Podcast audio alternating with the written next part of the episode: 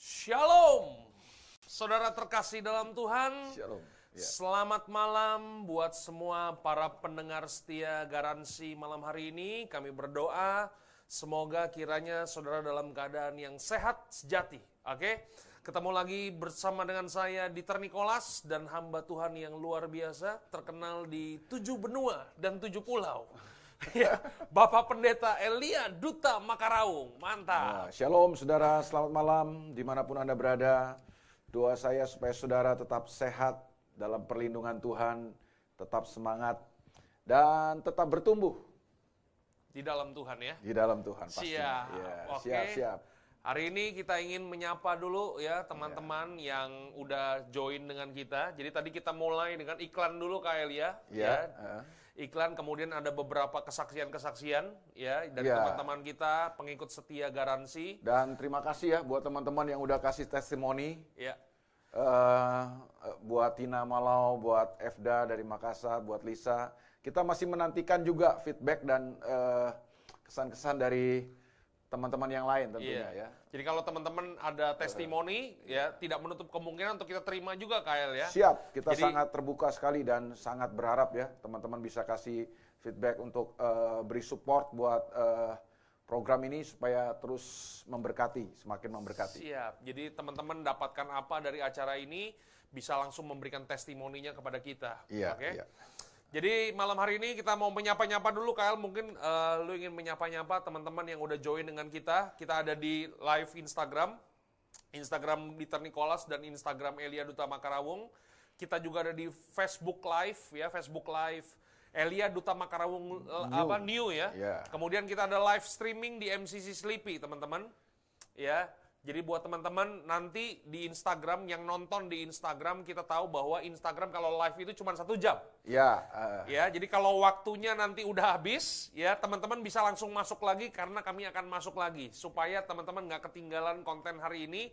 Karena Ya. hari ini kita akan membahas sesuatu yang sangat wah excited Kyle ya, sangat luar biasa di malam Iya, hari ini ya. iya. Gimana Kyle? ya. eh, kita akan sapa dulu teman-teman kita yang sudah join. Ya, Di IG ada Tari Munadi, Shalom, thank you buat eh, supportnya, dukungannya. Ada Brother David Johannes juga, ada Tony Lim dari Banjarmasin. Banjarmasin. Wuh, Kalau nggak salah ya, Banjarmasin Kalimantan, kalau nggak salah ya. Iya, siap. Ada Bu Rosana Anwar, ini pendengar setia kita juga nih, pemirsa setia kita juga nih, Siap. yang Hosana Hosana itu loh bro. Oh, Ya haleluya, haleluya. Ya, oke ada Christine, thank you ya udah join juga di Facebook. Facebook ada wah Pak Lambert Mandagi. Wah, ini dari Manado nih. Manado. Bro, temen lu, Bro. Ada Pak Cornelius Layuk Sugi. Pak Cornelius, kami menantikannya pertanyaan-pertanyaan Pak Cornelius supaya diskusi kita pada malam hari ini bisa lebih mendalam, KL ya. Bahkan kita juga ngundang kalau Pak Cornelius itu mau kasih feedback, kesan-kesan, kesaksian, testimoni buat Siap. acara kita juga kita tunggu banget Sangat kan. menantikan. ya, Iya, kan? karena ini Pak Cornelius nggak ada Pak Cornelius nggak rame lah Nggak rame. kita ya pokoknya. Siap, Iya. iya kan? Di eh, YouTube eh, channel kita ada eh, Ibu Mary, Mom Mary, thank you udah gabung. Glacio Community, terima kasih. Juga Pak Iwan ya. Shalom Pak Iwan, luar biasa. Ada ya. Yosi Christopher juga, Shalom Kailia dan Bung Dieter. Waduh. Waduh, shalom, shalom, shalom. Kayaknya kalau gua Dahsyat. dipanggil Bung tuh kayaknya wah, langsung luar biasa banget ya Iya, malam iya, hari iya, ini iya, ya. iya. Oke. Ada lagi yang mau sapa, Bro? Ada lagi siapa ya yang kita mau sapa hari ini? Jadi buat teman-teman yang sudah menonton pada hari ini, eh, hari ini kita akan membahas sesuatu yang sangat eh, menyentil nih KL ya. Tema kita apa malam hari ini? Kita akan bahas apa KL ya? Eh, praktek sihir dalam gereja. Praktek sihir dalam gereja. Iya. ya.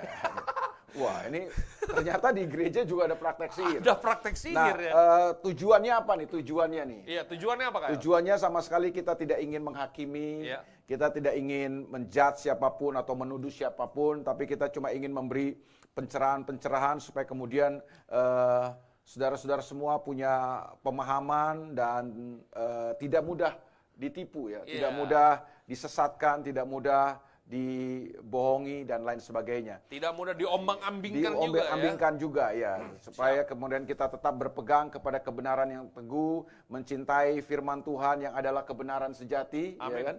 Dan itu aja sih sebenarnya tujuan kita. Jadi tidak ada maksud eh, apa pun sebenarnya. Jadi eh, kita berharap sih tidak ada yang merasa eh, tersinggung, Iya. tersindir dan lain sebagainya. Karena tidak, Terhakimi juga ya. karena kita tidak eh, punya maksud ke sana. Kita cuma mau ingin supaya eh, saudara-saudara kita ini lewat program ini eh, semakin cerdas hari-hari ini. Siap.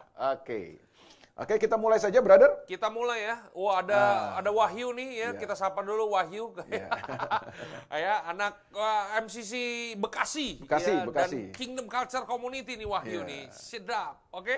Oke. Silakan mungkin dimulai Kael. Apa Ya, pendahuluannya? eh, mari kita baca dulu, kita membuka kebenaran firman Tuhan dulu di dalam Galatia pasal yang ketiga ya. Ya. Kita mulai dengan eh, firman Tuhan ini dulu mungkin ya. Galatia pasal yang ketiga, ayat yang pertama sampai ayat yang ketiga. Bisa lu tolong bacain dulu, brother? Oke, eh, demikianlah firman Tuhan Galatia 3 ayat yang pertama sampai dengan ayat yang ketiga. Hai orang-orang Galatia yang bodoh, siapakah yang telah mempesona kamu? Bukankah Yesus Kristus yang disalibkan itu telah dilukiskan dengan terang di depanmu? Ayat yang kedua, hanya ini yang hendak ku ketahui daripada kamu, adakah kamu telah menerima roh karena melakukan hukum Taurat, atau karena percaya kepada pemberitaan Injil? Ayat yang ketiga, adakah kamu sebodoh itu, kamu telah mulai dengan roh, maukah kamu sekarang mengakhirinya di dalam daging? Ya, jadi eh, lewat ayat-ayat ini ada sebuah teguran yang sangat keras dalam surat Galatia yang disampaikan oleh Rasul Paulus kepada jemaat di Galatia ya. Galatia. Nah, kenapa? Karena eh, Paulus bilang bahwa kamu sudah memulai dengan roh, tetapi kamu mengakhirinya dengan daging. Nah, mengapa mereka katanya memulai dengan roh dan mengakhirinya dengan daging? Bahkan Paulus berkata, bodoh, hai kamu jemaat Galatia yang bodoh. Ini kan keras sekali nih, teguran Keras. sekali. Gua rasa kalau ada Jemaat. pendeta hari ini yang ngomong begitu ke jemaat, jemaatnya kepahitan nih, brother. Atau pendetanya nggak diundang lagi ya? Iya, bisa jadi ya kan. Tapi Paulus eh, ini eh, dia mengatakan jemaat Galatia itu bodoh bukan karena dia eh, benci, nggak suka sama jemaat Galatia, tapi kan dia mengasihi jemaat Galatia. Jadi kadang-kadang ini yang perlu lu tahu juga nih, brother. Ada satu eh, bentuk kasih sebenarnya, wujud kasih atau manifestasi dari kasih yang sering kali kita lupa. Alkitab berkata bahwa kasih itu bukan hanya mengelus, eh, membalut, memeluk, Memberi. merangkul, memberi, membagi. Tapi ada salah satu tindakan dan manifestasi kasih yang perlu kita pahami, yaitu menegur, bro. Menegur. Karena barang siapa ku kasih, ia ku tegur dan ku hajar. Wahyu tuh ya. Iya. Jadi yang penting kita menegurnya dengan eh, dasar mengasihi, brother. Bukan menegur karena kita nggak suka, menegur karena kita iri, karena kita eh, benci dan lain sebagainya. Nah, Paulus di, di konteks ayat ini dia menegur dengan keras jemaat. Nah, eh, Galatia. Nah, apa yang ditegur oleh Paulus? Dikatakan bahwa jemaat Galatia ini bodoh. Kenapa bodoh? Karena katanya Siapa jemaat Galatia ini telah terpesona. Iya. Nah, kalau kita membaca dalam bahasa Inggris atau mungkin terjemahan yang lain, terjemahan aslinya juga bilang bahwa itu kata yang digunakan adalah mengapa kamu tersihir atau siapa yang telah menyihir kamu. Oh, berarti baru zaman sejak dari zaman eh, Rasul Paulus itu sudah ada praktek sihir yang masuk dalam gereja sehingga bisa menyihir jemaat Galatia sehingga Galatia jemaat Galatia akhirnya dibilang Paulus bodoh. Kenapa? Karena katanya aku telah melukiskan Kristus dengan begitu jelas, tapi kamu gampang sekali tertipu gitu kan. Sehingga katanya kamu sudah memulai dengan roh, tapi kamu mengakhiri dengan daging. Mungkin lu baca dalam terjemahan firman Allah yang hidup, lebih bagus tuh brother. Oh ya, terjemahan Iya. firman Allah yang hidup katakan Ya, seperti ini. Alkitab bahasa Indonesia, tapi terjemah versi terjemahan firman Allah yang hidup. Iya, eh, lebih tajam lagi ya Kael ya. Dikatakan begini, hai orang-orang Galatia yang bodoh, Hai orang-orang Galatia yang bodoh, tukang sihir manakah yang telah mempesona dan memperdaya saudara? uh, ini jelas tukang sihir mana katanya. Tukang sihir mana yang Iya. telah mempesona dan memperdaya saudara? Sebab dahulu saudara benar-benar memahami segala yang saya katakan tentang makna kematian Yesus Kristus. Gitu. Ya, jadi jelas sekali ya. Jadi eh, Paulus bilang bahwa persoalan jemaat Galatia ini adalah karena di, mereka ini ternyata tidak bisa eh, tidak bisa membedakan nih Iya. mana hamba Tuhan yang benar, mana hamba Tuhan yang datang dengan praktek sihir. Iya. Dan akhirnya berhasil menipu mereka, menyihir mereka sehingga mereka kembali lagi kepada hukum Taurat itu. Iya. Menjerat mereka ya. Menjerat mereka. Sehingga itu yang Paulus bilang eh, mereka akhirnya bodoh katanya. Iya. Jadi bodoh jemaat yang bodoh itu adalah jemaat yang bukan eh, bukan karena jemaat ini nggak sekolah tinggi, nggak sekolah teologi, bukan, tapi karena jemaat ini gampang sekali tertipu. Iya, iya. Iya kan? Jadi bodohnya Iya. itu nggak ada hubungan dengan intelektual. Iya, iya. Bisa jadi mungkin satu jemaat oh, isinya adalah orang-orang pinter, orang-orang yang sekolahnya tinggi, pendidikan tinggi, tapi bodoh di hadapan Tuhan. Kenapa? Karena gampang sekali tertipu dengan praktek-praktek sihir yang datang eh, menjerat mereka. Setuju, Kyle. Ya, karena memang eh, ter- ya, itu terjadi di Indonesia, bukan cuma di gereja sih kalau Iya. menurut gue ya. Karena ada orang-orang yang katanya punya gelar yang banyak, punya kedudukan yang luar biasa, Iya. punya karir yang hebat, tapi suka pergi ke dukun juga, Kyle. Iya, bisa bisa tertipu juga dengan dengan eh, orang-orang yang eh, sebenarnya tidak tidak punya ini apa-apa tapi cuma pandai bicara ya kan cuma pandai mengemas sesuatu kita bisa tertipu ya. Bahkan eh, ini kan fenomena yang yang sangat eh, bahaya sebenarnya kalau kita tidak waspada kan. Maka itu sebabnya lewat eh, program ini kita ingin supaya eh, jemaat itu bisa cerdas. Kita Iya. ingin mencerdaskan eh, jemaat Tuhan, umat Tuhan, saudara-saudara semua supaya hari ini ayo jangan sampai kita terjerat lagi dalam praktek-praktek sihir yang banyak terjadi dan kita temukan hari ini praktek-praktek itu banyak terjadi dalam gereja masa kini juga, Iya, brother. iya. Iya kan? Coba lu baca tadi eh, di dalam dua apa? Dalam surat Dua Petrus dua ya. Petrus ya, yang kita sudah eh, obrolkan sebelumnya ya. 2 Petrus 2 ayat yang pertama sampai dengan ayat yang ketiga demikianlah firman Tuhan. Ini perikopnya aja udah ngeri-ngeri sedap nih kayak ini perikopnya ngomong Iya. nabi-nabi dan guru-guru yang palsu. Iya. Nabi dan guru, Bro. Nabi dan guru ya kan? Nabi itu menyampaikan firman Tuhan, ya kan? Guru itu Guru itu mengajar. mengajar. Iya, ini palsu tapi. palsu ya. Ini berat nih. Ayat Hati-hati firman itu Tuhan kan. katakan seperti ini ya. Nubuatan-nubuatan palsu dan pengajaran-pengajaran palsu ini bahaya. Ini dua praktek yang bisa terjadi di gereja. Siap, oke. Yang ayat ayat yang pertama, sebagaimana nabi-nabi palsu dahulu tampil di tengah-tengah umat Allah, demikian pula di antara kamu akan ada guru-guru palsu. Mereka akan memasukkan pengajaran-pengajaran sesat yang membinasakan, bahkan mereka akan menyangkal penguasa yang telah menebus mereka dan dengan jalan demikian segera mendatangkan kebinasaan atas diri mereka. Ayat yang kedua, banyak orang akan mengikuti cara hidup mereka yang dikuasai hawa nafsu dan karena mereka jalan kebenaran akan dihujat. Ayat yang ketiga, ayat yang terakhir. Dan karena serakahnya guru-guru palsu itu akan berusaha mencari untung dari kamu dengan cerita-cerita isapan jempol mereka, tetapi untuk perbuatan mereka itu hukuman telah lama tersedia dan kebinasaan tidak akan tertunda.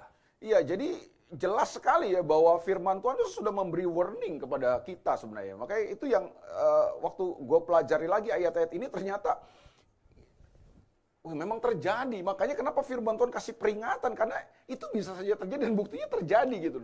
Dari zaman dulu ya. Jadi zaman Rasul Petrus, Rasul Paulus sudah terjadi. Makanya, nah ini yang penting sebenarnya. Iya, ya kan? iya. Jadi jangan sampai kita gampang sekali tertipu. Bahkan katanya mereka bisa eh, mengarang satu cerita isapan jempol, ya kan, demi keuntungan mereka pribadi gitu. Iya, betul, mencari untung Iya. dari cerita-cerita isapan jempol mereka.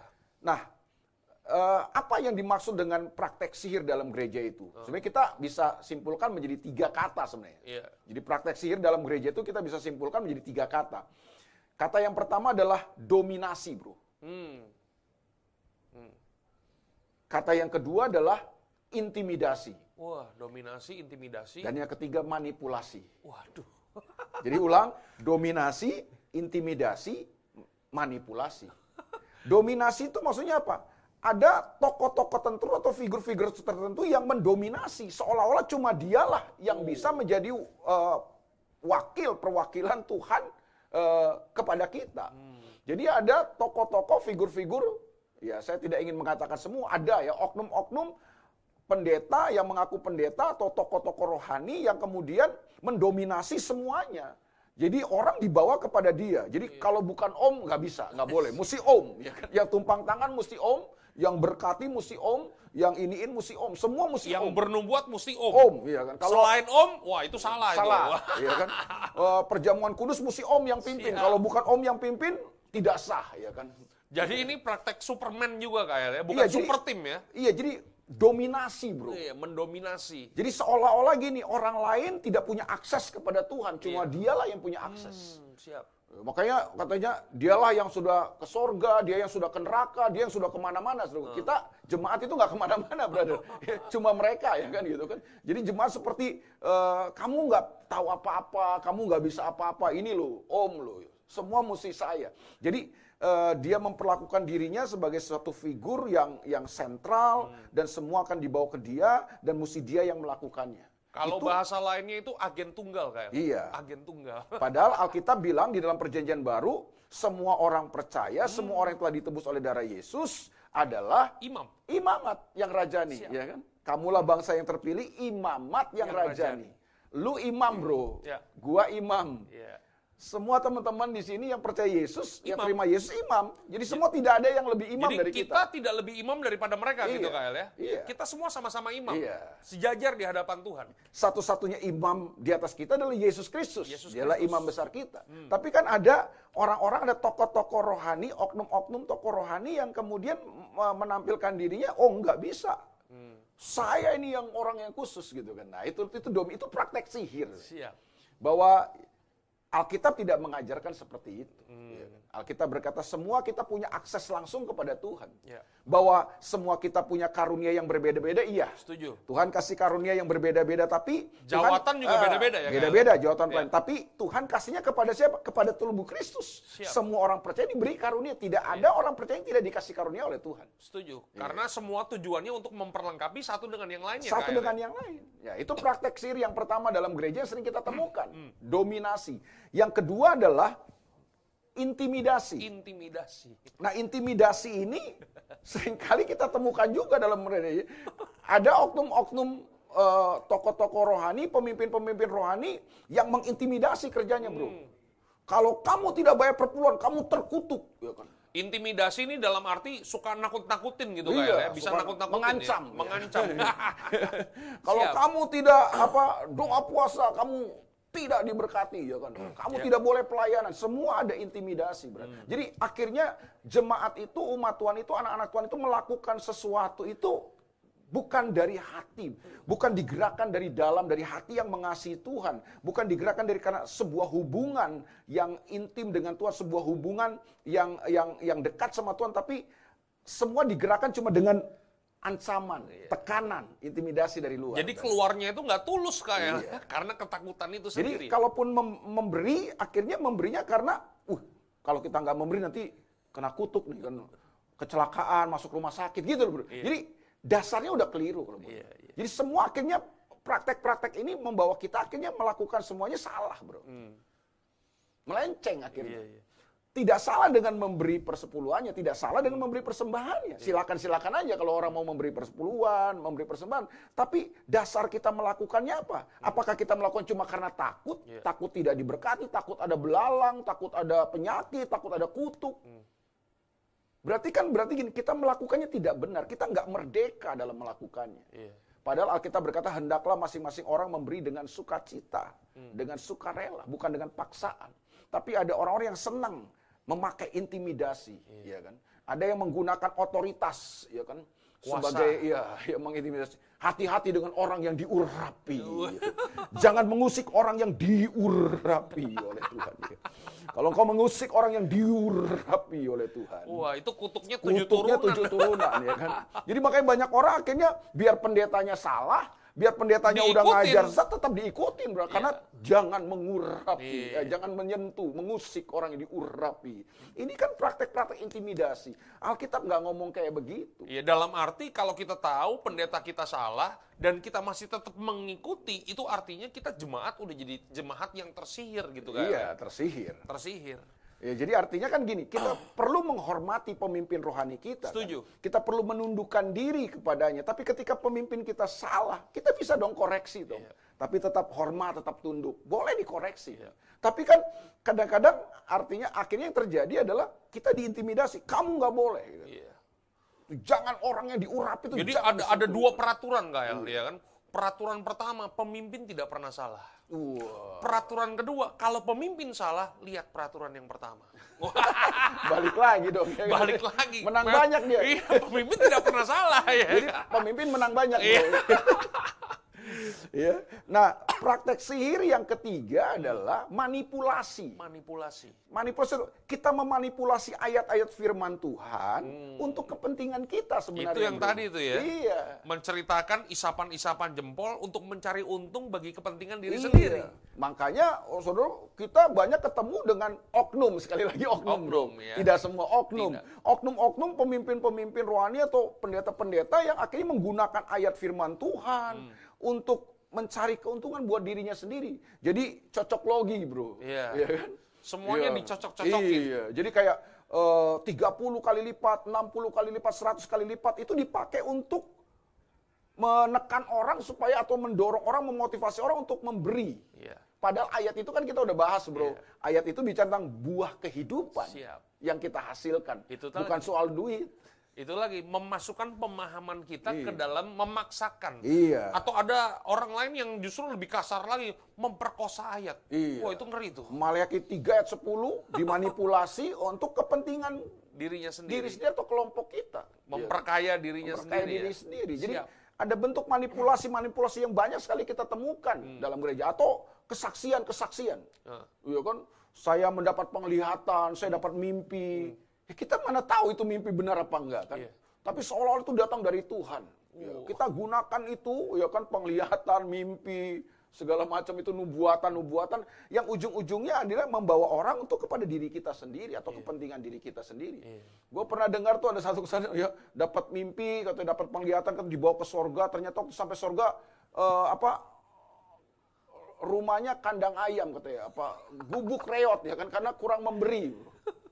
Dalam Makanya arti- dia iya. intimidasi. Iya, Jadi jadi orang didorong untuk memberi karena kata kalau nggak memberi kita nggak bisa kirim bahan bangunan untuk pembangunan rumah. Apa hubungannya coba bro? Masa di sorga kita punya rumah-rumah yang sifatnya Iya, materi, iya. iya kan? Katanya kalau kita banyak memberi, akhirnya ujung-ujungnya dari kesaksian itu kan ujung-ujungnya adalah dengan banyak memberi, kita sedang kirim bahan material. Emang Iya. Tuhan tukang material, ya kan? Padahal segala sesuatu yang ada di sorga semuanya rohani Iya. Kak. nggak ada yang materi, betul nggak sih Kak? Ya karena kita sudah di, di, dicekokin dengan kayak gitu, tapi banyak orang percaya loh. Percaya. Banyak orang mau terima kayak Iya. gitu. Itu yang saya bilang tersihir. Tersihir. Iya kan? Padahal Alkitab nggak ngomong begitu, Iya, gitu iya. loh ya kan. Masa kita di rumah eh, rumahnya ada satu istana, satu kandang ayam. Iya. Masa di surga ada kandang ayam kan ngaco namanya. Tapi orang percaya loh. Iya. Atas nama Tuhan, atas nama nubuatan, atas nama penglihatan, atas nama mimpi bro. Iya. Ada satu lagi yang katanya kekutub bro, JLS-nya segini saudara. Itu kayaknya menghayal banget ya. Halusinasi banget tapi banyak orang percaya loh. Dan dan yang yang bingung ya Kael ya. Katanya disuruh Tuhan loh ke sana. Ada begitu banyak orang yang percaya ya. Iya. Itu dia. Makanya itulah kebodohan itu akan membuat kita jadi orang-orang yang gampang tersihir. Tersihir. Dengan cerita-cerita isapan jempol tadi Iya. Kael ya. Ditiup mikrofon rebah. Gua nggak anti dengan rebah. Kalau kamu rebah karena memang kuasa Tuhan mau kamu rebah silakan. Rebahnya mau ke belakang, mau ke depan kan jangan kamu yang ngatur dong. Iya. Biar Roh Kudus aja yang ngatur. Iya. Tapi kan kita kadang ada oknum-oknum lagi, brother. Ya kan kita nggak mau mengeneralisir. Ada oknum-oknum tertentu yang menggunakan sepertinya kan wah untuk menunjukkan bahwa dia punya kuasa yang sangat dahsyat. Sakti Jadi- mandraguna. Iya, jadi semua itu dia memanipulasi karunia-karunia yang ada untuk kepentingan dirinya sendiri. Hmm. Iya, iya. Jadi bukannya memanipulasi kebenaran firman Tuhan, tapi juga memanipulasi karunia-karunia, Ya. memanipulasi mimpi, nubuatan dan sebagainya. Ujung-ujungnya adalah menarik orang untuk ke dirinya sendiri. Hmm. Dan itulah praktek-praktek yang, yang terjadi di gereja masa kini juga ada. Dan itu ternyata waktu kita pelajari Alkitab sudah terjadi dari zaman rasul-rasul. Dan itu terjadi sepanjang sejarah gereja dan ini yang perlu kita waspadai. Iya. Kita mesti cerdas hari ini. Siap. Mungkin itu yang gue bisa sampaikan dulu. Ya, mungkin ada teman-teman yang hari ini mau bertanya ya, silakan bertanya, tulis di kolom komentar, ada di IG Live, IG Live di Ternikolas atau Elia Duta Makarawung, ada juga di Facebook Live dan kita ada live streaming di MCC Sleepy. Buat teman-teman yang mau bertanya, silakan bertanya, tulis di kolom komentar. Dan saya ingin mengingatkan juga nih Kael, Karena di IG Live itu kami cuma satu jam, nanti setelah satu jam akan mati, teman-teman bisa masuk lagi gitu ya. Jadi jangan sampai ketinggalan sampai pada akhirnya gitu Kyle. Nah untuk menunggu teman-teman yang masih yang masih akan menulis uh, pertanyaannya Kyle, gue ingin bertanya terlebih dahulu Iya, nih iya. Kyle ya. Uh. Tadi lu bilang bahwa praktek-prakteknya itu adalah dominasi, intimidasi, dan manipulasi. Iya. Dan itu dilakukan oleh yang notabene adalah hamba Tuhan. Iya. Mereka-mereka yang berdiri di mimbar gitu Kyle ya. Nah pertanyaan gue adalah bagaimana caranya supaya kita sebagai seorang hamba Tuhan nih Kyle. Ini dari sisi hamba Tuhan dulu nih Kyle. Bagaimana caranya supaya kita tidak melakukan praktek-praktek sihir itu sendiri dalam gereja Kyle. Apa yang harus kita lakukan untuk menjaga kehidupan kita untuk tidak melakukan praktek-praktek sihir dalam gereja? Ya, kita harus dengan jujur dan terbuka dan kerendahan hati untuk selalu kembali kepada firman Tuhan, kembali kepada kebenaran yang sejati itu harusnya kan. Dan di situlah eh, kita perlu punya hati nurani sebenarnya yang tajam, hati nurani yang murni supaya kita bisa membedakan ini gue udah nyimpang atau enggak ya, ini gue udah udah daging gua, nih diri gua, ego gua atau mungkin eh, ini benar-benar kehendak Tuhan. Iya. Jadi kalau kita nggak mau kembali kepada kebenaran firman Tuhan, kita nggak punya hati nurani yang tajam untuk bisa membedakan eh, mana yang dari Tuhan, mana yang bukan, kita akan berat. Siap. Iya. Karena di dalam Alkitab juga kan punya satu, eh, ada banyak kisah yang menunjukkan seperti itu kan. Ada seorang yang diurapi Tuhan, seorang nabi muda yang luar biasa, tapi ternyata akhirnya kandas juga dalam perjanjian. Dia dimakan singa tuh di satu Ra- raja, dua raja- raja-raja ya, iya, dua dua raja-raja raja-raja, ya. tujuh tuh tentang kisah tentang Raja Yerobeam tuh ada Iya. seorang nabi muda yang luar biasa dipakai Tuhan, tapi ternyata akhirnya dia kandas. Kenapa? Karena tertipu Iya. dengan eh, nubuatan yang disampaikan oleh seorang nabi senior. Nabi senior katakan padahal ia berbohong. Padahal dia ya. berbohong, dia menggunakan nama Tuhan, tapi sebenarnya berbohong. Iya, iya. Akhirnya nabi muda ini kandas. Iya. Cuman kan yang terjadi fenomenanya gini KL. Karena mungkin dia udah menerima begitu banyak keuntungan dari apa yang dia udah lakukan gitu KL. Akhirnya dia udah nggak bisa kembali. Dia lanjutin aja Ya. KL. Yang Ya. terjadi kan seperti itu kan hari-hari kita ini. harus jujur, lu juga kan eh, sebenarnya juga pelayan Tuhan, hamba Iya. Tuhan sama, gue juga juga ada di situ ya. Godaan-godaan ke situ kan ada bro. Ya. Selalu pasti godaan-godaan untuk itu ada dan gue udah, eh, udah udah coba dalam pelayanan. Ternyata memang kita ini semua sebenarnya rentan, Hmm. tergoda dan terjerat ke sana kan. Karena Iya. gue percaya bahwa iblis juga akan banyak mau menyeret kita ke sana. Itu yang gue bilang sekarang iblis kan tidak main lagi dengan sundal bolong, kuntil anak dan lain sebagainya. Dia ingin membawa hati kita eh, beralih aja fokusnya, bukan kepada Yesus, bukan kepada salib Kristus, bukan kepada pemberitaan Injil lagi, tapi kepada diri kita, kepentingan kita dan lain sebagainya. Iya. Ya.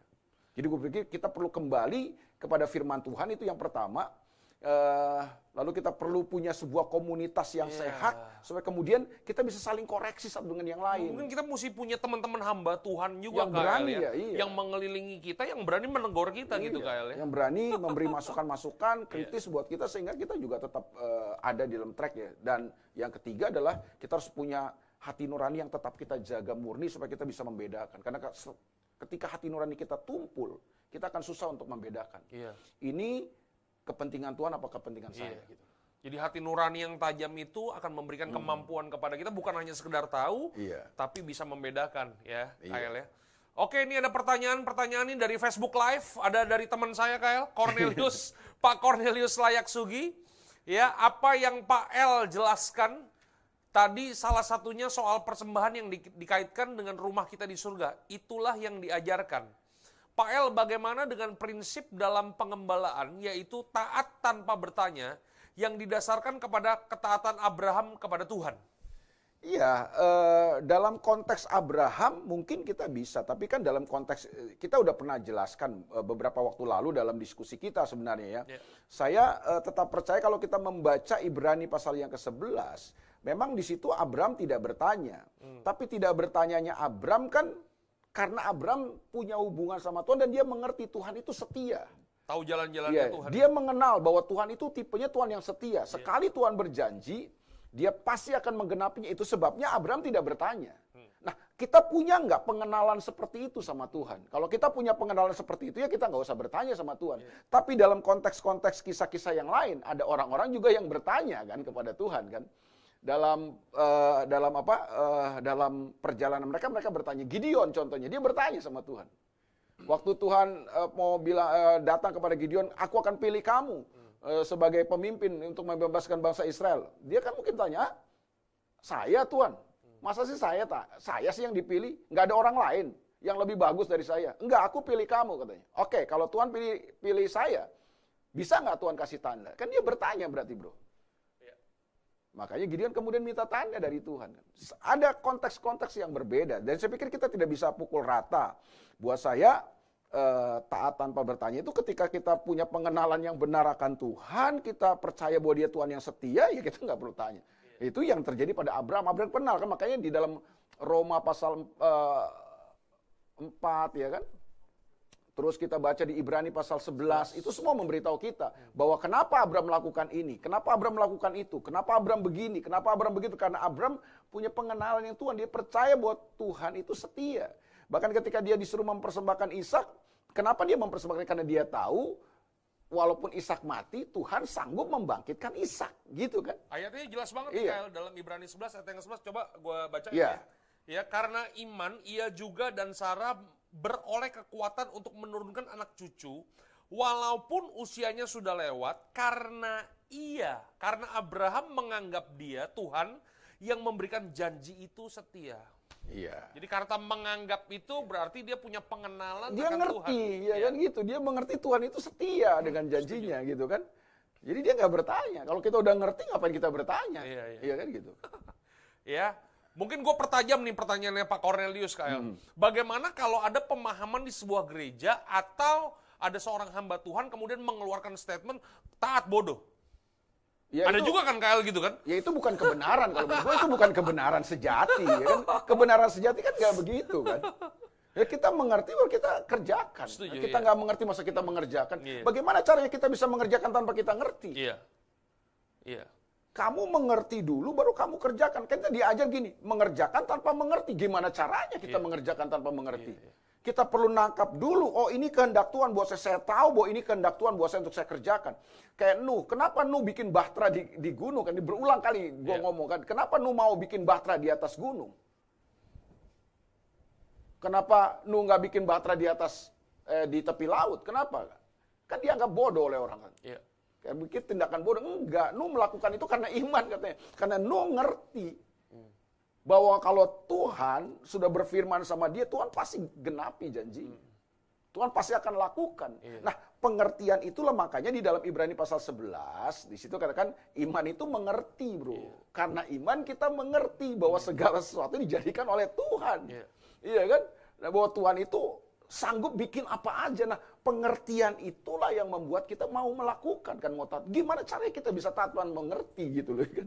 Makanya hamba-hamba Tuhan salah satu tugasnya adalah mengajarkan firman Tuhan secara utuh dan benar KL ya. Iya. Supaya jemaat-jemaatnya memiliki pengertian dan dengan pengertian dan pengenalan akan Tuhan yang benar, makanya mereka bisa melakukan kehendak Tuhan dengan benar. Gitu KL ya. Setuju. Siap. Jadi nggak ada lagi istilah taat bodoh. ya. Ini ada pertanyaan nih dari Instagram itu Live. ada lanjutan ya kan di depan. Ya, maksud saya, oh dia bilang maksud saya Ketaatan. ketaatan kepada pemimpin atau gembala kita. Ya, Oh, taat- apalagi ketaatan kepada pemimpin. Iya, Pemimpin kita bisa salah kan, Bro? iya, masih manusia. Ya, dalam kemanusiaannya, dalam kelemahan dan keterbatasannya, pemimpin kita bisa salah dong. Nah, kalau kita taat dengan pemimpin, kalau yang diminta, yang disuruh kepada kita benar sesuai dengan firman Tuhan, ya lakukan, ya kan dengan. Tapi kalau misalnya yang disuruh, yang diminta bertentangan dengan firman Tuhan, masa kita mau lakukan? Kita harus lebih taat kepada Tuhan daripada kepada manusia, kata Alkitab. Siap, Menurut gue sih gitu ya. siap. Ini ada Pak Willy Ponto nih live streaming ya, dia berkata bahwa dasar Alkitabnya apa? Karena datangnya telat KL, dasar Alkitabnya tadi kita ambil di dalam Galatia eh, Galatia berapa tadi? Tiga. Tiga ayat, Ayat yang pertama sampai tiga. sampai dengan yang ketiga. Oke.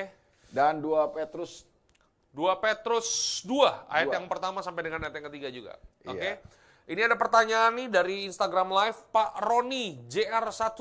Wah. Bagaimana dengan ayat yang taati pemimpinmu yang bengis KL ya dia kasih ayatnya 1 Petrus 2 ayat yang ke-18 Hai kamu hamba-hamba tunduklah dengan penuh ketakutan kepada Tuanmu bukan saja kepada yang baik dan pemarah tetapi juga kepada yang bengis Nah, Ya, thank you buat Iya. Pak Roni nih. Kita perlu membedakan antara taat sama tunduk. Iya. Beda Di- tuh kayak iya, ya. beda. Beda ya. Beda dong. 1 Petrus 2:18, hai kamu hamba-hamba tunduklah dengan penuh ketakutan. Tunduk itu apa? Sikap hati yang menghormati pemimpin. Respect. Respect. Respect, iya kan? ya. Iya. Sikap hati kita di dalam. Kalau taat itu kan bicara tentang tindakan kita Iya. kan gitu. Nah, kita kalau misalnya disuruh pemimpin kita misalnya suruh Iya. kamu coba eh, ambil itu apa curi itu ini di Indomaret ya kan gitu kan. Masa kita lakukan kan kita nggak akan lakukan dong, Iya. ya kan? Kita nggak akan lakukan kan, tapi kita hormati pemimpin kita. Mohon maaf Pak, Iya. saya tidak bisa lakukan itu karena saya anak Tuhan. Iya. Firman Tuhan mengajarkan kepada saya untuk tidak bisa melakukan itu. Tapi saya hormati Bapak sebagai pemimpin saya. Mohon maaf saya tidak bisa melaksanakan kehendak Bapak hari ini. Gitu. Kita tetap menghormati dia. Tapi taat kan nggak harus. Iya, iya. Karena ketaatan mutlak itu hanya kepada Tuhan. Kenapa hanya kepada Tuhan? Karena Tuhan tidak pernah salah. Tapi kepa- ketaatan kepada manusia itu tidak mutlak. Iya. Karena manusia bisa salah. Sama seperti seharusnya respon kita sama seperti Daud terhadap Saul ya Kael ya. Iya. Ya, Daud tahu kan bahwa Saul itu salah, Iya. tapi Daud kemudian menghormati karena apa? Karena Daud tahu bahwa Saul juga diurapi oleh Tuhan. Iya, jadi contohnya Daniel lah. Menurut Daniel gue yang juga ya? paling bagus Daniel, Daniel. dalam kan- kasus ini ya, dalam Iya. konteks ini Daniel paling Iya, bagus. iya, iya. Kenapa? Karena perintah raja adalah tidak boleh orang menyembah Allah lain. Hmm. Semua orang di seluruh negeri itu harus menyembah raja. Kalau ada yang kedapatan menyembah Allah lain selain menyembah raja, maka mereka akan dihukum, dimasukkan ke dalam gua singa. Nah pertanyaannya Daniel taat nggak dengan perintah raja itu? Tidak taat Iya. kan. Tapi, Tapi, dia tunduk. Daniel tetap tunduk menghormati raja. Makanya ketika dia ditangkap dia nggak berontak, dia nggak melawan. Iya. Dia tetap ikut. Dihukum, iya, itu resiko dari kita ikut kepada kebenaran. Betul, betul. Iya kan, itu. Jadi hormat, tunduk itu kan sikap hormat harus dong sama pemimpin. Siapa pun pemimpin kita harus kita hormati. Tapi taat kan nggak nggak harus gitu loh. Iya. Iya, Begitu ini, Pak Rwani saya rasa ya gitu. Ini ada pertanyaan lagi nih Kael dari Pak David Johannes di IG Live ya. Pak Elia minta tanggapannya tentang seseorang yang menurut dia Tuhan Yesus suruh dia hardik virus corona. Iya. Ini udah menjurus nih pertanyaannya nih ya. Ini tajam nih. Oke. Ya menurut saya makanya eh, ya sah-sah aja boleh-boleh aja sih bilang saya dapat perintah Tuhan, tapi semua kan harus dibuktikan. Hmm. Kita harus membuktikan semuanya, semua nubuatan, semua yang berasal katanya dari Tuhan perlu kita buktikan dengan waktu, dengan firman Tuhan. Hmm. Iya. Itu aja sih kalau buat saya tanggapan saya. Saya nggak mau terlalu banyak karena di YouTube sudah banyak sekali eh, perdebatan soal itu ya kan di medsos sudah terjadi perdebatan soal itu. Tapi eh, intinya buat saya adalah ya diuji lah segala sesuatu perlu diuji ya. Kalau itu memang dari Tuhan pasti waktu akan eh, membuktikan. Waktu yang membuktikan dan buah juga Kael ya. Buah Ya. dari apa yang dia lakukan itu Kael ya. Iya itu waktu maksudnya kan akan Iya, membuktikan benar apa enggak kan Iya. gitu. Terus lalu eh, ya kita mengujinya dengan firman Tuhan. Siap. Itu sih buat saya sih ya. Thank you Pak David Johannes buat pertanyaannya ya. Langsung menjurus sekali tuh Kael. Iya iya iya. Puji Tuhan. Ini ada pertanyaan lagi nih Dari- live streaming ya. Dari Dari Sandi Nathanael. Shalom Pak Sandi Nathanael, selamat malam. Dia bertanya begini Pak Elia, bagaimana menyingkapi pemimpin yang dominan dan suka karpe dewe? Sakara PDW. Sa- Karpe dewe, semaunya sendiri. Iya, semaunya sendiri. Iya. Apa pertanyaannya tadi? Bagaimana menyikapi? Menyingkapi pemimpin yang dominan dan semaunya Ya, sendiri. sikap kita harus tetap menghormati kalau kita masih mau ada di gereja itu. Ya, Kalau kita masih merasa bahwa Tuhan mau kita ada di gereja itu, ya tetap menghormati pemimpin. Hmm, Ya kan? Tapi taat kan nggak harus. ya. Nggak harus taat kan, tapi tetap menghormati aja. Hmm. Tapi kalau kita merasa bahwa eh, apa yang disuruh sudah bertentangan dengan firman Tuhan, saya pikir perlu kita perlu pikir ulang. Hmm. Apakah saya perlu ada tetap ada di situ kan? Gitu. Kita jangan bodoh dong, ya kan? Kalau pemimpin kita sudah banyak eh, melakukan sesuatu yang kita tahu bertentangan dengan firman Tuhan, Hmm. ya kalau kita punya akses untuk mengoreksi, memberi koreksi, masukan-masukan, silakan sih. Iya. Tapi kalau misalnya kita nggak punya akses untuk memberi koreksi, lakukan sesuatu buat dia, dan dia bisa menerima semuanya dengan baik, saya pikir perlu berpikir ulang. Iya. temukanlah teman-teman yang eh, lain untuk diskusikan itu, eh, tanya Tuhan, minta tuntunan Tuhan apa yang perlu dilakukan. Gue pikir itulah. Kalau menghormati harus tetap menghormati, jangan sampai kita punya spirit pemberontakan tentunya ya. Karena kalau kita terus di situ terus KL Iya. ya, oh kita jadi jemaat yang tersihir. Iya.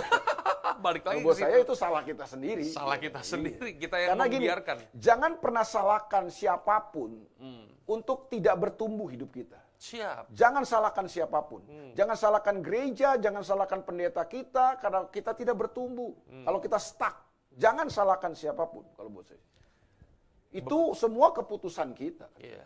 Makanya Yo- Yudas 1 ayat yang ke-20 kayak Iya. bangunlah dirimu sendiri ya. Iya. Jadi jangan pernah menggantungkan pertumbuhan iman kita di atas dasar eh, pemimpin kita gitu Iya. KL ya. Ya, siap. Pak Cornelius Laiksugi nih kayaknya ada pertanyaan juga ya. Ya, eh, apa nih?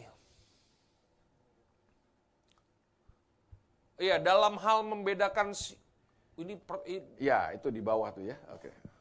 apa yang Pak El jelaskan tadi salah satunya soal persembahan yang dikaitkan dengan rumah kita di sorga. Itulah yang diajarkan. Rumah kita ya, itu bukan God bless ya rumah kita ya. Rumah kita sendiri. lebih baik di sini. Mungkin pertanyaannya di bawahnya tuh Kal. Coba eh, bisa ke bawah. Ah, ini Pak El bagaimana dengan prinsip dalam Oh itu tadi udah Oh, dijawab. tadi ya? Ini yang pertanyaan baru bro. Iya, Ya. Ini soal persembahan tadi loh ya bro. Yang eh, ini bukan pertanyaan kali ini pen- pernyataan bro. Iya, iya, iya. D- eh, Pak Cornelius tuh mengakui bahwa banyak sekali diajarkan seperti itu di Hmm. gereja soal persembahan bahwa ketika kita memberi persembahan kita sedang mengirim ma- material bahan bangunan untuk membangun rumah kita di sorga bro Iya. supaya kita rumahnya nggak gubuk bro ya kan jadi gue bingung kalau di rumah di sorga ada gubuk ya kan gitu kan Padahal Alkitab tidak pernah mengajarkan nggak itu. pernah ya. mengajar itu mana ada firman Tuhannya mana coba mana ada kita punya rumah di sorga gubuk karena kurang kasih persembahan perpuluhan. Buat saya itu udah manipulasi praktek manipulasi itu salah satu praktek sihir dalam gereja. Makanya salah satu cara untuk supaya kita bisa membedakan mana yang asli, mana yang praktek sihir, harus dikembalikan lagi dari apa kata firman Tuhan. Apakah firman Tuhan mengajarkan itu atau enggak, KL ya? iya. Ntar kasihan orang-orang yang nggak punya banyak bro. Orang yang ekonomi lemah persembahan kurang. Iya, iya, iya. Nah, KL, gue mau bertanya nih, sebelum teman-teman ada yang yang mau bertanya lagi ya. Jadi teman-teman kalau mau bertanya, langsung aja tulis di kolom komentar. Dan hari ini kita membahas tentang praktek sihir dalam gereja. Oke? ada tiga praktek sihir dalam gereja Ya. kita simpulkan dengan tiga kata tadi adalah dominasi, intimidasi dan manipulasi Siap. iya kan Nah pertanyaan gue gini Kael, bahwa yang sering kali eh, di zaman sekarang gitu Kael ya, yang sering kali melakukan praktek-praktek sihir ini kan rata-rata nih Kael yang gue lihat itu adalah gereja-gereja karismatik. Ya, ya nggak juga sih, brother. Ada gereja-gereja eh, inilah supaya kita nggak kelihatan Iya, tendensius, iya, brother. iya. ya kan? Ada juga gereja di luar karismatik Iya, yang iya. banyak melakukan itu juga. Cuma mungkin eh, prakteknya beda aja. Prakteknya beda. Karena mungkin eh, Nah lu lihat perbedaannya di mana Ya, Kael? mungkin Antara eh, gereja yang satu dengan gereja yang nggak mungkin karena lu jarang mungkin kita kan jarang Iya. eh, ini ada di gereja-gereja Injili, Iya, gereja-gereja yang eh, Protestan. Tapi sebenarnya kalau menurut gua, mungkin kalau kita masuk di dalamnya, kita melihat di dalamnya juga pasti kita bisa juga melihat menemukan mungkin ada Hmm. satu dua juga pak. Iya. Tapi karena kita banyak berkecimpung di dalam gereja-gereja aliran Pentakosta karismatik, akhirnya kita banyak menemukan itu kan di situ kan. Menurut gua sih itu sih. Hmm, Iya, ya kan. iya. Jadi ini nggak bicara aliran sebenarnya. Kan ada juga eh, di gereja ini yang pemimpinnya dominan sekali kan. Hmm. Maksudnya mendominasi semuanya, Bro. Ya kan sehingga tidak memberi kesempatan dan ruang untuk karunia-karunia yang dimiliki oleh jemaat Tuhan itu berkembang. Iya. Jadi kalau kalau seorang hamba Tuhan yang kemudian mempergunakan karunia-nya sendiri Kael gitu ya dalam dalam dalam dalam dalam pelayanan pelayanannya. Nah, menurut lu sendiri gimana Kael? Ya sebenarnya kan tug- salah satu tugas daripada pemimpin ya khususnya eh, misalnya hamba-hamba Tuhan ya itu kan memperlengkapi orang.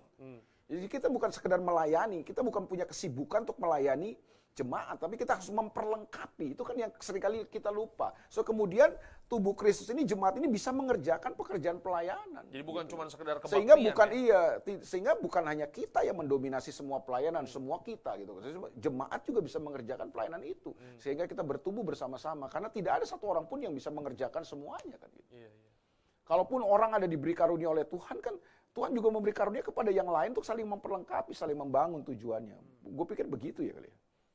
Ya, ada pertanyaan lagi buat teman-teman yang ada di uh, ada nih Pak El. KL dari Nova.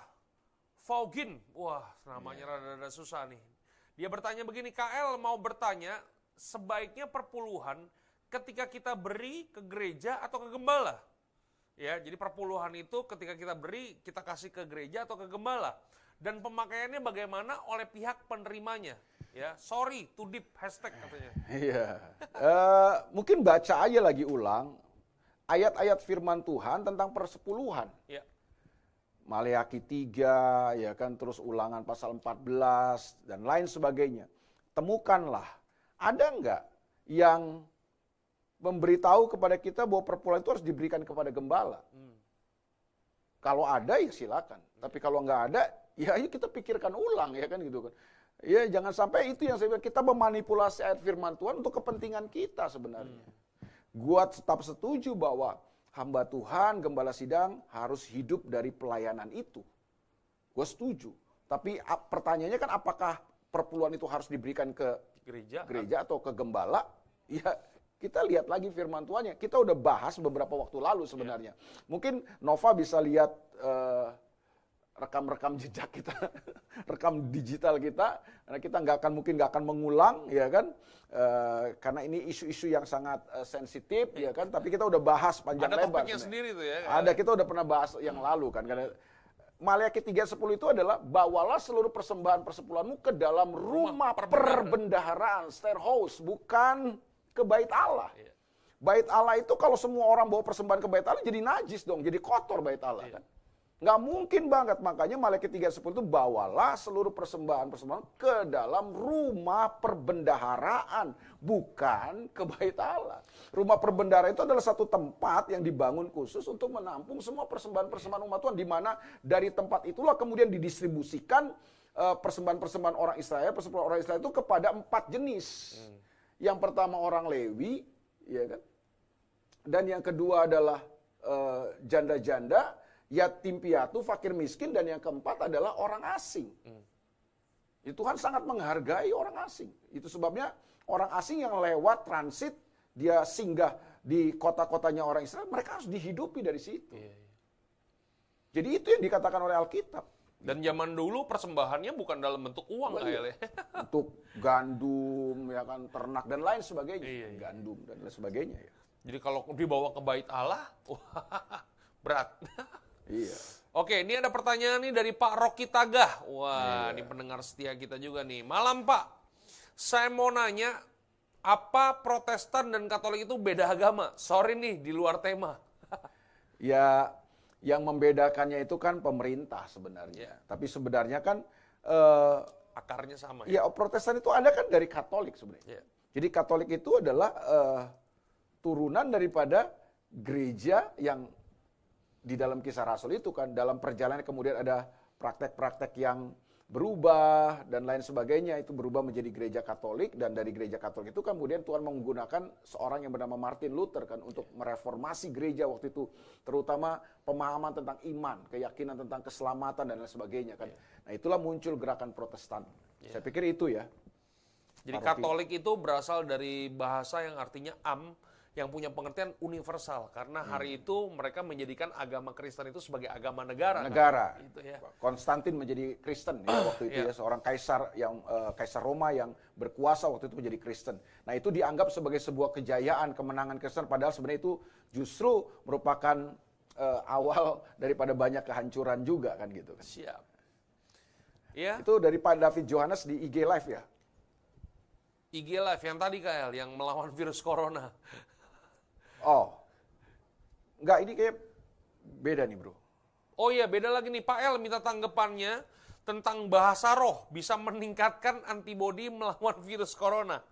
Aduh, gue belum pernah melakukan penelitian tuh bro. Tapi yang ada di Alkitab adalah bahasa roh itu membangun iman, kita, membangun diri kita diri ya, kita, membangun ya. Uh, diri kita secara rohani iman. Yang ya. terucapkan ya, waktu yeah. yang kita pakai waktu kita berdoa gitu yeah. kan. Ya.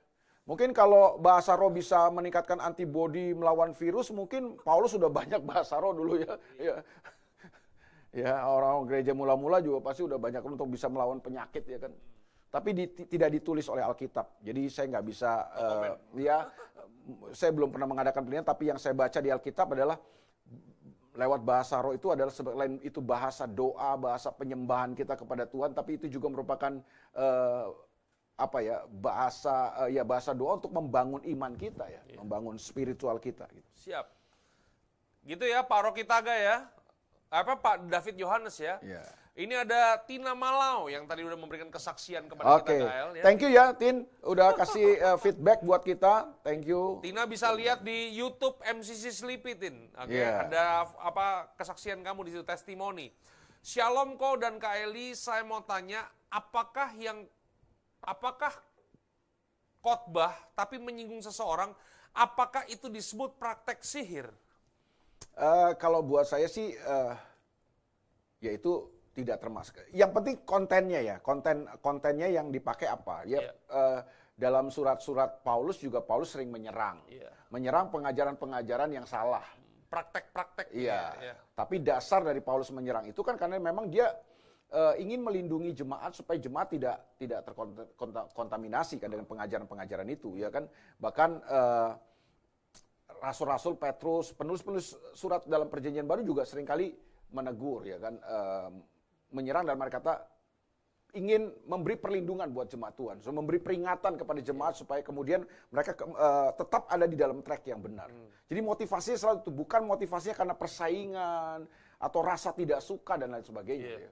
Bukan lahir dari kebencian ya. Saya pikir itu. Yeah. Kalau itu oke okay sih buat saya. Hmm. Tapi kalau itu lahir didorong oleh motivasi ingin pansos, ingin terkenal, ya kan ingin. Mungkin isinya itu tadi kayak kalau khotbah-khotbahnya isinya manipulasi, iya. intimidasi, iya.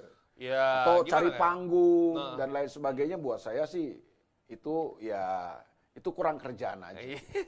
atau itu ya ya memanipulasi bukan memanipulasi firman Tuhan, dia iya. memanipulasi uh, netizen aja. uh, kalayak ya untuk bisa kemudian uh, menaikkan dia punya popularitas ya.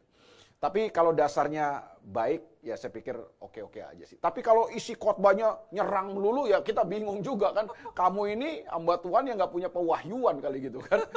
Nyerang-nyerang melulu kan, ya sekali dua kali boleh lah. Ya. Iya. Tapi kalau udah khotbahnya terus hal-hal seperti itu, saya pikir uh, ya perlu dipertimbangkan lagi, perlu iya. ditinjau lagi. Mungkin yang kita serang itu adalah prakteknya atau pengajarannya gitu iya. kayak bukan pribadinya. Bukan gitu, pribadinya. Makanya iya. kalau pribadinya itu berarti kita lahir dari kebencian kan, iya. dari rasa nggak suka hmm. kan. Like or dislike itu kan iya. gitu kan pada seseorang kan. Atau mungkin kita iri orang itu sudah populer dan lain sebagainya kan, gitu. Tapi kalau itu lahir daripada uh, hati karena kita mengasihi jemaat Tuhan supaya jemaat Tuhan uh, mengerti yang benar bagaimana itu saya pikir sah-sah aja sih. Iya. Uh, ada bentuk-bentuk khotbah yang seperti itu kan khotbah-khotbah apologet ya kan? bisa lah ya. kalau zaman sekarang bilangnya khotbah satir iya, iya. Tapi ya kalau khotbah kita isinya cuma begitu-begitu melulu ya berarti kita kurang pewahyuan aja gitu. Kan. Kurang belajar juga ya. Bukan kurang belajar, dia belajar sih bro. Iya. Kadang-kadang kurang pewahyuan. Kurang pewahyuan. Oke, ini ada pertanyaan nih di live streaming nih ya dari Pak Alex Putih. Shalom Pak Alex Putih. Shalom KL dan Broditer setelah kita bisa mengidentifikasi praktek-praktek sihir di dalam gereja, bagaimana cara kita menegur orang-orang yang masih terpesona oleh sihir-sihir tersebut? Ya Alkitab udah kasih tahu cara kita menegur, tegurlah dengan kasih, yeah. tegurlah dengan lemah lembutan, tegurlah empat mata dan lain sebagainya. Yeah. Lakukanlah itu dulu ya kan. Kalau belum berhasil juga serahkan kepada Tuhan aja. yeah.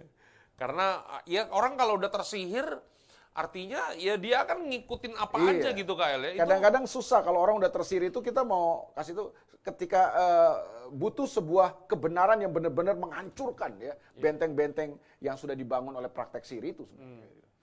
Karena waktu ya itulah seorang hamba Tuhan ketika me me melakukan praktek sihir dalam gereja Ya itulah. Yang... Ya kadang-kadang begini loh bro, waktu kita mau kasih tahu yang benar bro. Ini orang kalau udah tersihir ya, yeah. malah kita dianggap yang salah bro. Kita dianggap sesat kita, ya kan gitu. Gitu loh, itu resiko-resiko perjuangan. Tapi jangan pernah menyerah, tetap semangat kalau buat saya. Saya tetap mengerjakan itu. Siap. Pokoknya... Saya punya pengalaman gitu, kadang-kadang dikasih tahu orang itu malah anggap kita sesat. Yeah. Kita yang salah. Karena dia sudah tersihir. Iya. Jadi sama kayak jemaat Galatia kan. Makanya Paulus bilang, betapa bodohnya kamu gitu kan. Di dalam Korintus juga ada tuh KL ya kan. Dia bilang bahwa ada selubung di kepalanya. iya. Jadi kalau kita ngomong sama orang yang kayak begitu, ya kayak kita ngomong sama orang bebal KL, Iya. susah. Itu butuh kasih karunia Tuhan sampai mungkin ada sebuah pewahyuan yang membuka selubung. Siap. Jadi kembali kalau mereka mau kembali kepada Tuhan ada selubung yang dibukakan buat mereka. Amin. itu. Iya. Ini ada pertanyaan nih dari Pak Rocky Taga. Jadi eh, ini dulu nih KL nih ya. Buat teman-teman yang ada di IG Live, mungkin kemungkinan besar sebentar lagi kita akan mati nih KL karena di Instagram Live cuma satu jam. Jadi teman-teman bisa bisa apa lah, bisa kembali lagi dan kemudian eh, kalau ada pertanyaan-pertanyaan yang belum terjawab bisa dicatat Iya. lagi KL ya. Siap, siap. Bisa dikomentarin lagi. Ini ada pertanyaan dari Pak Rocky Tagah kembali nih. Pak, saya mau nanya di kantor teman saya ada beberapa anak ya, orang yang berhenti kerja tapi membuat usaha yang sama dengan kantor dia sebelumnya. Apakah itu dibenarkan atau tidak? Ya kalau eh, tidak mengambil kalau tidak mengambil customer, tidak mengambil klien Ya. dengan cara-cara curang dan culas, nggak, saya pikir nggak masalah. Iya. Tapi kalau kita melakukan itu lalu kita merebut customer eh, kantor kita yang lama, klien-klien customer yang apa eh, kantor yang lama kita eh, Jelek-jelekin. Iya kita jelek-jelek kantor lama, lalu demi upaya untuk mengambil eh, hati mereka ya, saya pikir itu perbuatan-perbuatan yang culas dan curang. Iya. Picik. pikir, Picik ya. Ya. Ini ada pertanyaan lagi nih dari Henry Wijaya. Shalom Bro Dieter dan Kaelia. Saya mau tanya lanjutan tentang bahasa roh. Sebagaimana kita bisa tahu itu benar-benar bahasa roh dari roh kudus atau dari karangan kita sendiri? Thanks. Ya kalau bentuknya, ini secara praktis aja ya. Saya yakin sih bahwa roh, bahasa roh kudus itu diinspirasi, diilhamkan oleh roh kudus. Ya. Bukan dari diri kita. Coba lu baca dulu brother. Kisah Rasul pasal 2. Kisah Rasul pasal 2. ayat yang keempat ya kali ya. Ayat Ini hari ketika pada hari Pentakosta mereka kumpul di loteng Yerusalem, tiba-tiba ada Roh Kudus yang dicurahkan waktu itu. Ya. Ya, Kisah ki- 2 ayat 4 ya. Kisah 2 ayat yang keempat, maka penuhlah mereka dengan roh kudus.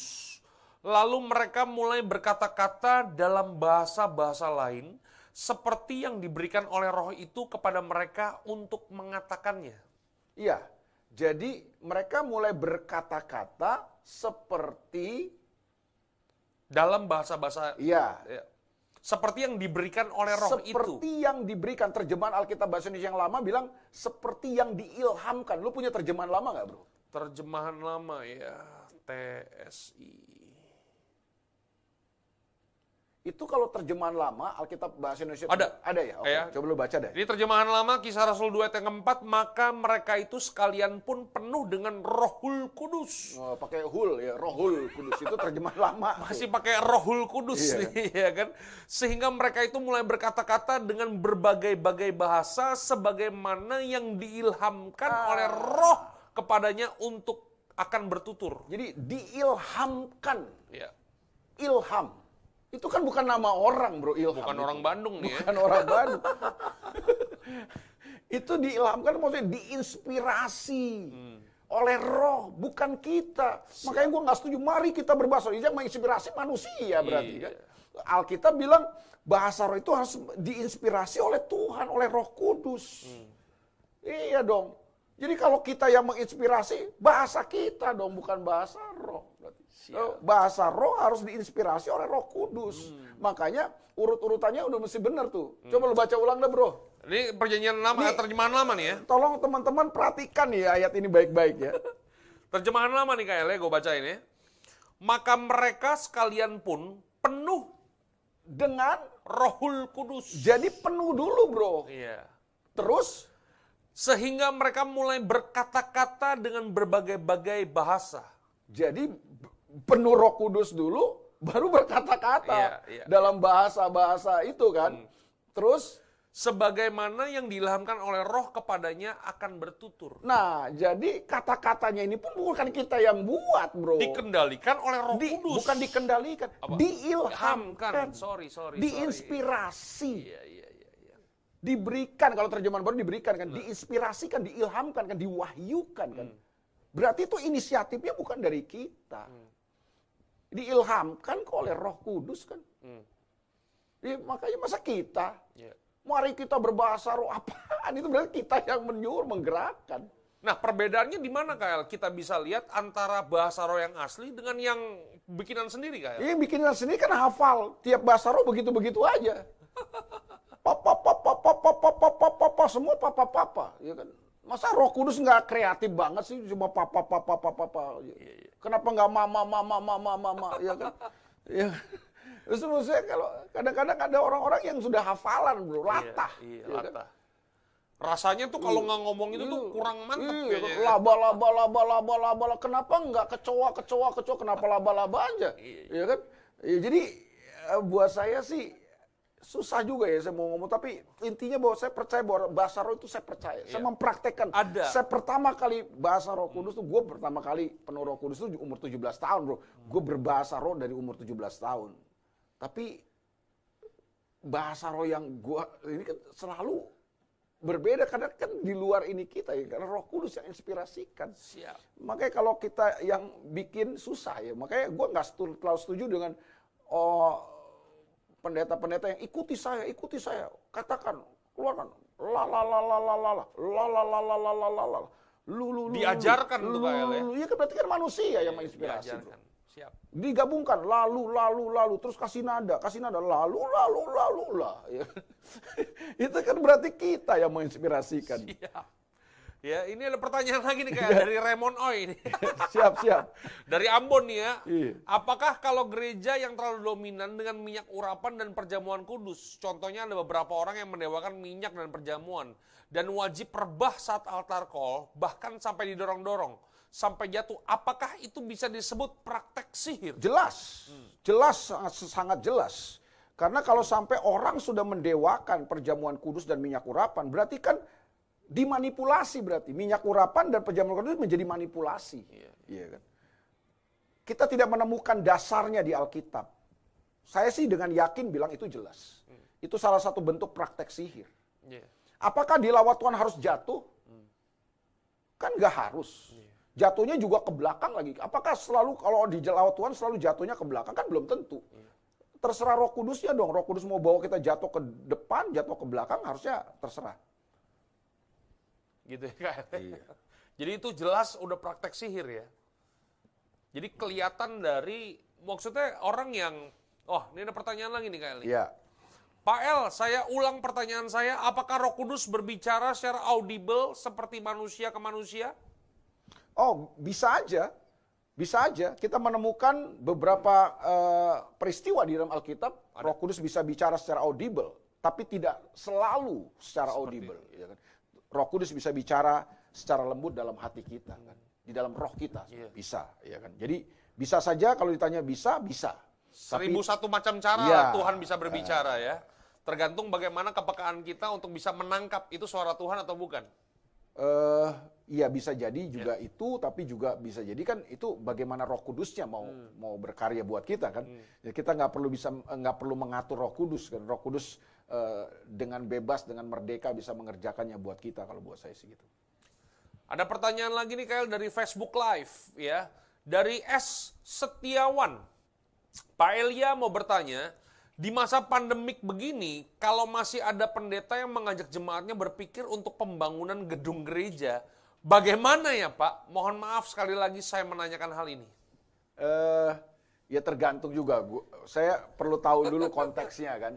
Kalau memang konteksnya misalnya eh, mereka sedang lagi sedang membangun gereja, pembangunan itu sedang berjalan ya sah-sah aja lah, nggak apa-apa lah. Misalnya ya Bapak Pendeta ingin supaya pembangunan ini terus Tidak berhenti ya, tidak ya. berhenti, terus berjalan. Mungkin ada satu dua jemaat yang mau tergerak ya kan. Asal jangan memaksa, Iya. asal jangan mengintimidasi, Iya. asal jangan eh, Memanipulasi. memanipulasi gitu lah. Kalau eh, mau jalan terus ya silakan ya kan.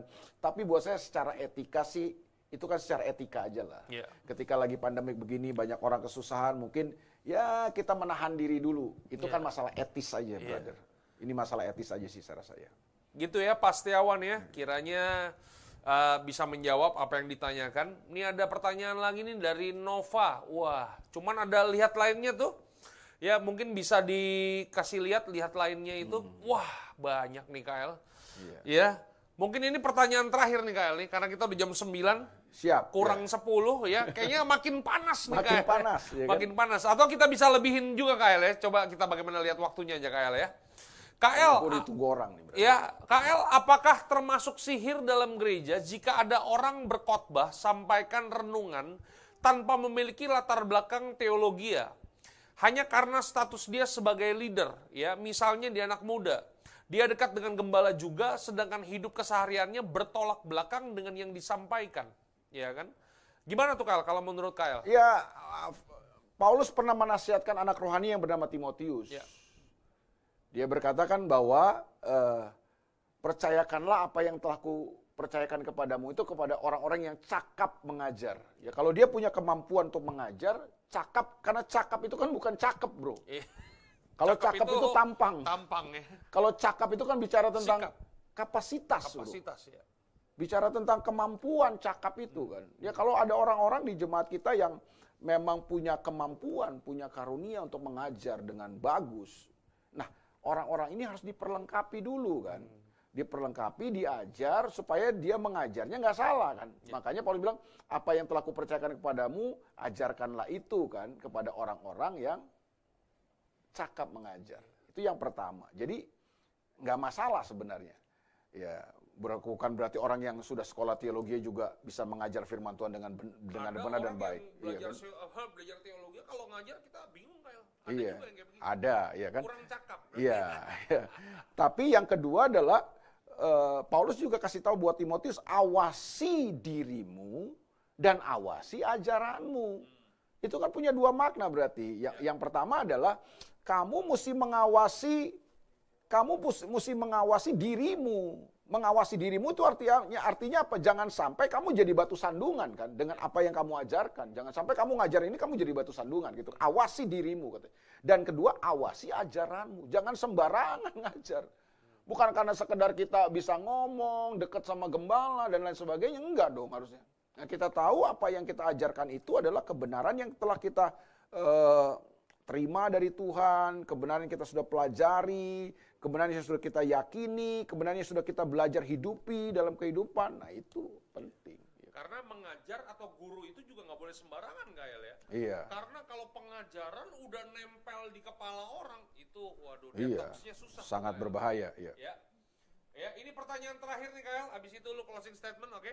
Dari Pak Henry Wijaya, terus Pak Elia, bagaimana kita tahu kita penuh dengan Roh Kudus? eh Pak Henry Wijaya pernah nggak eh, ngalami kesetrum? Gimana caranya? Apa? Bagaimana kesetrum itu kan? Jadi kesetrum itu susah untuk dijelaskan, ya kan? Tapi yang paling penting adalah sebenarnya gini. Bagaimana caranya supaya kita tahu rasanya di setrum itu kesetrum itu bagaimana ya? Colokin aja tangan kita di di stop listrik. kontak listrik itu, wah waktu kita begini, ah gitu tuh, ya kan? Jadi kan agak susah untuk kita jelaskan. Tapi kita tahu dari mana, jelas dong. Selalu Alkitab bilang, setiap orang yang penuh dengan roh kudus, yang terjadi dalam hidupnya adalah karena roh kudus memenuhi hidupnya, ada perubahan-perubahan yang terjadi dalam kehidupannya. Tidak selalu eh, langsung jadi sempurna, tapi setidaknya eh, perubahan hidupnya kelihatan gitu loh. Ada kesaksian-kesaksian yang baik dan lain Karena nggak mungkin Roh Kudus memenuhi seseorang lalu kemudian dia jadi jadi orang yang nggak berubah, cuma berubahnya cuma bahasa roh doang. Bahwa tanda yang bisa terlihat adalah penuh, ba- berbahasa roh kan. Tapi kan tandanya kan bukan itu saja dong. Bahwa perubahan hidupnya, perubahan cara berpikirnya. Itu penting karena seluruh Alkitab ketika bicara tentang orang penuh dengan Roh Kudus, tiba-tiba ada sesuatu yang berubah dalam kehidupannya. Bisa nggak KL begini bahwa salah satu tanda, salah satu tanda orang yang dipenuhi oleh Roh Kudus adalah dia menghasilkan buah roh. Iya, itu kan hasil ininya. Hasilnya, kan, iya Bahwa kan tidak Maksudnya kelihatan dong, Iya, KL pasti kan? Tidak semua langsung buah roh itu kan Iya, eh, iya. yang satu buah tapi sembilan rasa itu Iya, kan. iya, iya. Eh, buah roh itu kan satu tapi sembilan rasa Iya, kan. Makanya dikatakan tetapi buah roh ialah. Berarti kan satu buah roh. Tet- Bukan buah-buah roh kan, Iya. buah roh.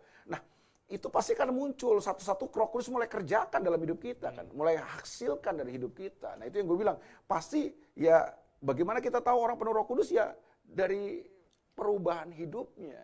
Siap. Iya dong. Oke, buat teman-teman, eh mungkin yang terakhir Kael, closing statement sebelum kita tutup. Ya, eh, hari-hari ini kita mesti jadi gereja yang cerdas, jemaat Tuhan yang cerdas, supaya kemudian kita tidak terseret, kita nggak tertipu dengan praktek-praktek sihir yang banyak terjadi dalam gereja, ya kan? Nah, eh, praktek sihir dalam gereja itu bisa tiga hal, ya kan? Pertama adalah intimidasi, dominasi, dan manipulasi. Ya, jadi itu kita perlu eh, pikirkan ulang supaya kemudian kita bebas dari jeratan-jeratan seperti ini. Itu yang gue mau sampaikan ya.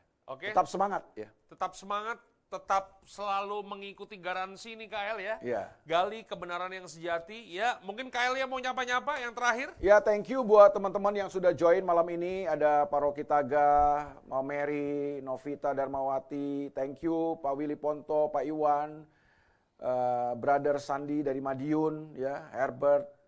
Terima kasih buat Brother Sami Nugroho juga, Pak Cornelius Sugi, Layuk Sugi dari Makassar, Siap. Bu Rosana Anwar, Pak Remon dari Ambon, Indra, Jabes.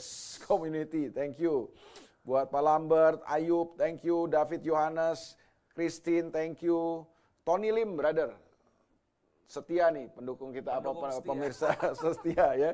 Eh, Tari Munadi, thank you juga. Ya Wayu, Pingkan Waran, thank you. Tina Malau, thank you juga.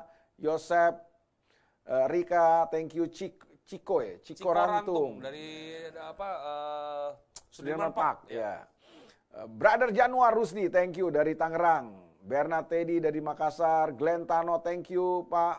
Uh, Roni, Jer, uh, Davy Dave, thank you dari Manado. Ini uh, Selfie, thank you. Denny Tantono. Denny Tanton, waduh brother udah lama nih gak ketemu nih brother nih. nih. Thank you brother Denny, luar biasa. David Yohanes Bukarla juga dari Manado. Nova dari Tanjung Priuk, thank you. Brother Sony, thank you dari Bali nih bro, dari Denpasar. Ya. Brother Antakirana Coach, ya thank you. Eh, Ibu Kori Sunda, Fitri, Alex, Henry Wijaya, Lia Buli, rekan kita nih. Temen gua nih bro, teman lama bro. Iya. Thank you dari Bandung. Sugito Wong, thank you. Eh, Maria Limbong, Diana Ponto, Novia Seli, thank you buat semuanya. Tuhan berkati, sampai ketemu Hari Sabtu ya Kael. hari Sabtu ya. Hari Sabtu kita akan garansi lagi gali kebenaran yang sejati mulai dari jam setengah delapan Iya. sampai dengan yang jam sembilan ya. Ya. Jadi buat teman-teman, Tetap semangat. salam kerajaan, Tuhan memberkati. God bless you.